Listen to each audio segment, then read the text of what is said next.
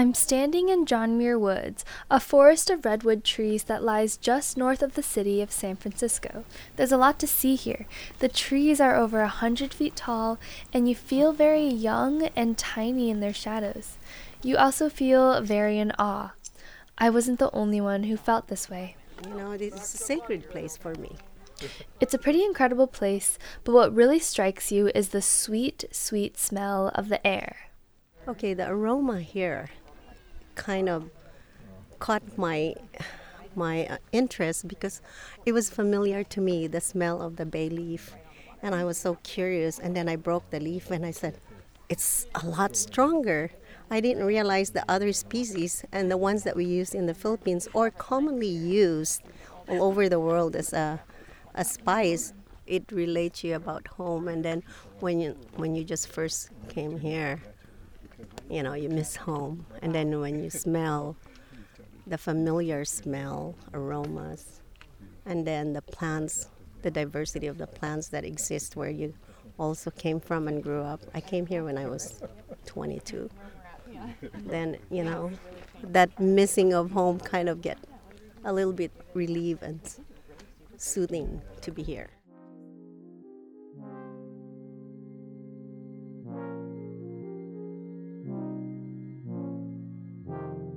This is the second episode of Neutral Grounds. I'm Shirley Wang. Being in the Bay Area means that people are from all over the world, from places like the Philippines.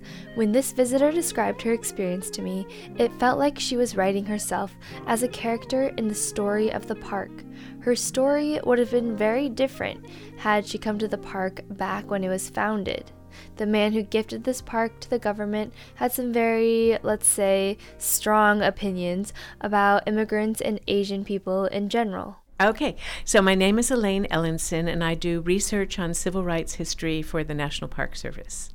Elaine was assigned to research the founder of the John Muir Woods. His name was William Kent. He was also a U.S. Congressman for seven years.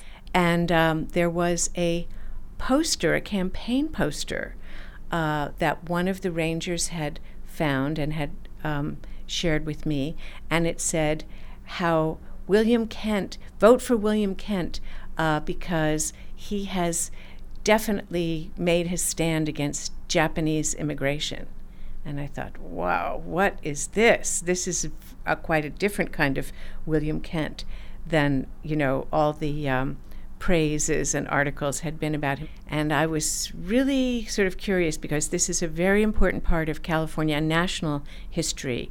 Um, the anti Orientalist movement, it was called. So, the passage of the Chinese Exclusion Act, the Alien Land Law, and all of the you know, measures against um, Asian immigrants. Elaine then contacted the archival history at Yale University, and they sent her transcripts of his speeches in Congress. And when when we got them, I was just amazed, shocked, and appalled by the content of what was in there because there were some of the most vicious, racist, vitriolic speeches against immigration, and particularly immigration from China and Japan, that I had seen.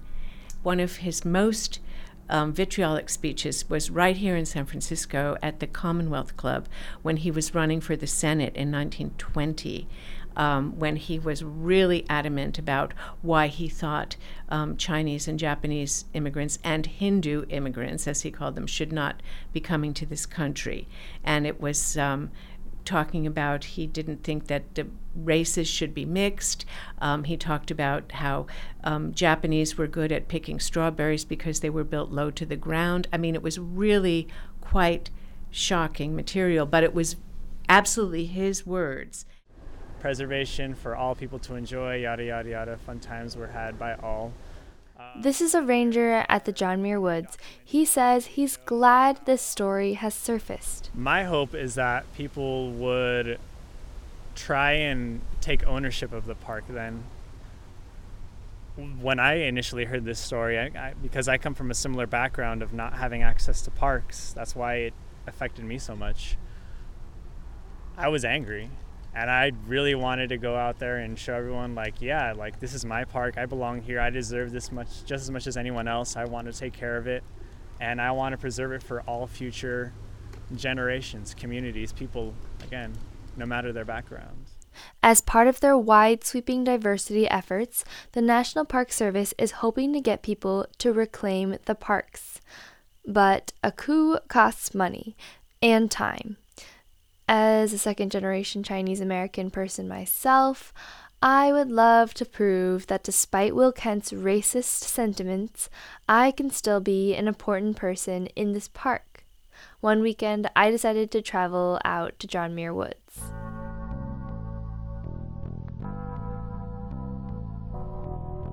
This park is under the jurisdiction of the Golden Gate National Recreation Area, which is a faction of the National Park Service. It prides itself for being an overseer of parks tailored for urban city dwellers. The Park Service wanted to hold natural spaces amid skyscrapers and traffic flows in heavily populated areas. Out of the parks run by the Golden Gate National Recreation Area, the John Muir Woods is one of the most difficult places to get to. It's tucked away in the valleys of Marin County. The roads leading up to the park are long and winding, teetering on the edge of the mountain.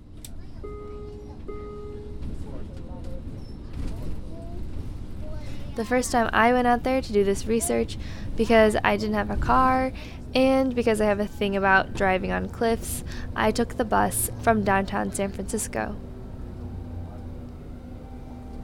Now, it's great that the Park Service has a bus going out to the woods, but it took five hours to get up there and back. By contrast, it takes about three to four hours to get from San Francisco to Yosemite National Park with a car. Altogether, the bus trip cost $22 per person. Now, the next time I went to the John Muir Woods, my friend brought a car and offered to drive me on a Tuesday afternoon. When we got to the parking lots, however, we saw that they were all full, and so was the lot just down the street. It was to the point that people started parking along the edges of the road. I took out my phone to see where else we could park, but there wasn't any cell service in the area of the hills. We drove back into the city where I was able to make a phone call to the park info desk, and they sent me to a place in the city where a park shuttle could pick me and other visitors up. We drove to the address we were given, found a spot in the parking lot of a lawn furniture store, and waited. The internet's telling me we're in the right spot. Okay. Did you look on the map? I looked on the map, so I think we're doing the best we can with the resources available to us. By then, what was supposed to be a 40 minute ride turned into three hours of circling around Marin County. In the end, the shuttle never ended up coming. We had gotten the date wrong, it seemed. We were lucky we had sandwiches to finish up the day. Wait, we have food. Are you hungry right now? Wait, yeah, should we just like, like have our picnic instead? Let's do it. Getting to that park was not easy, even though we had all sorts of tools to help us along the way. We had an iPhone with data and Google Maps. We had a car with enough gas. We could all speak English and ask questions, and we had no other obligations that day, no job to get to.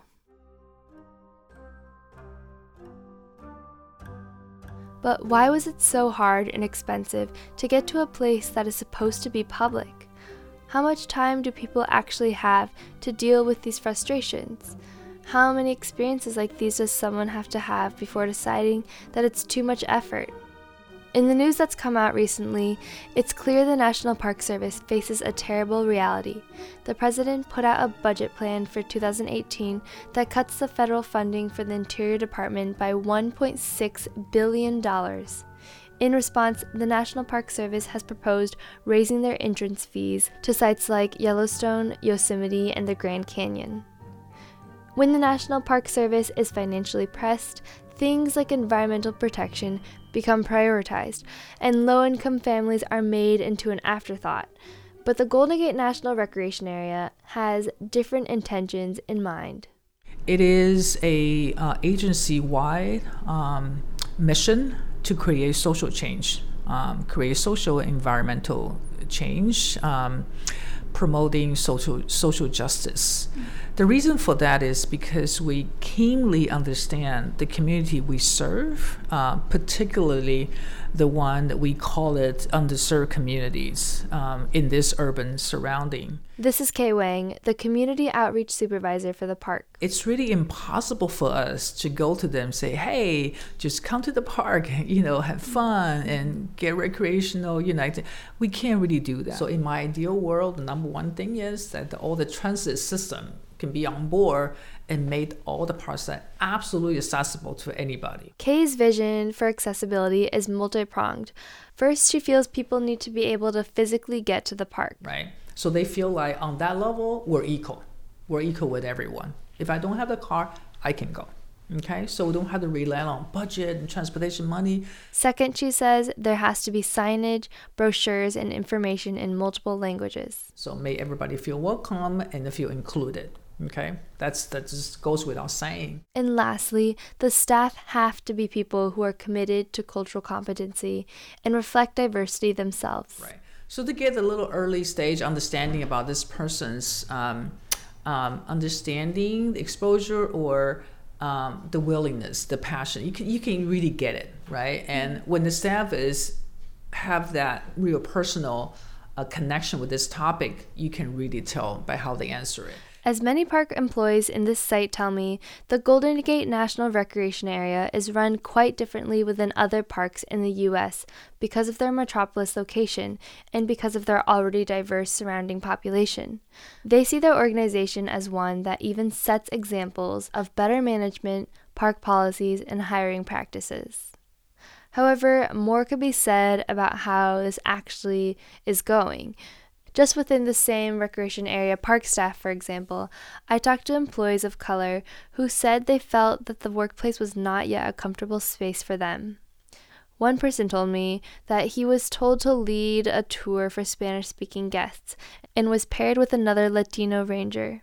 The people in charge didn't realize that that ranger didn't even know how to speak Spanish.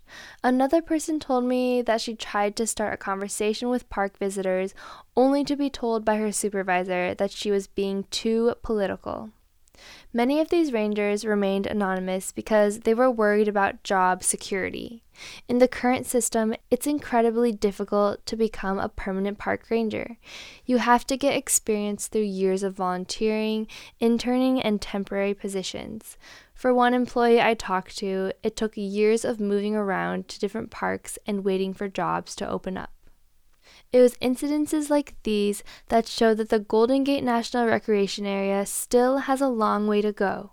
After all, like we saw in the first episode of this series, they have decades of a troubled legacy to turn over.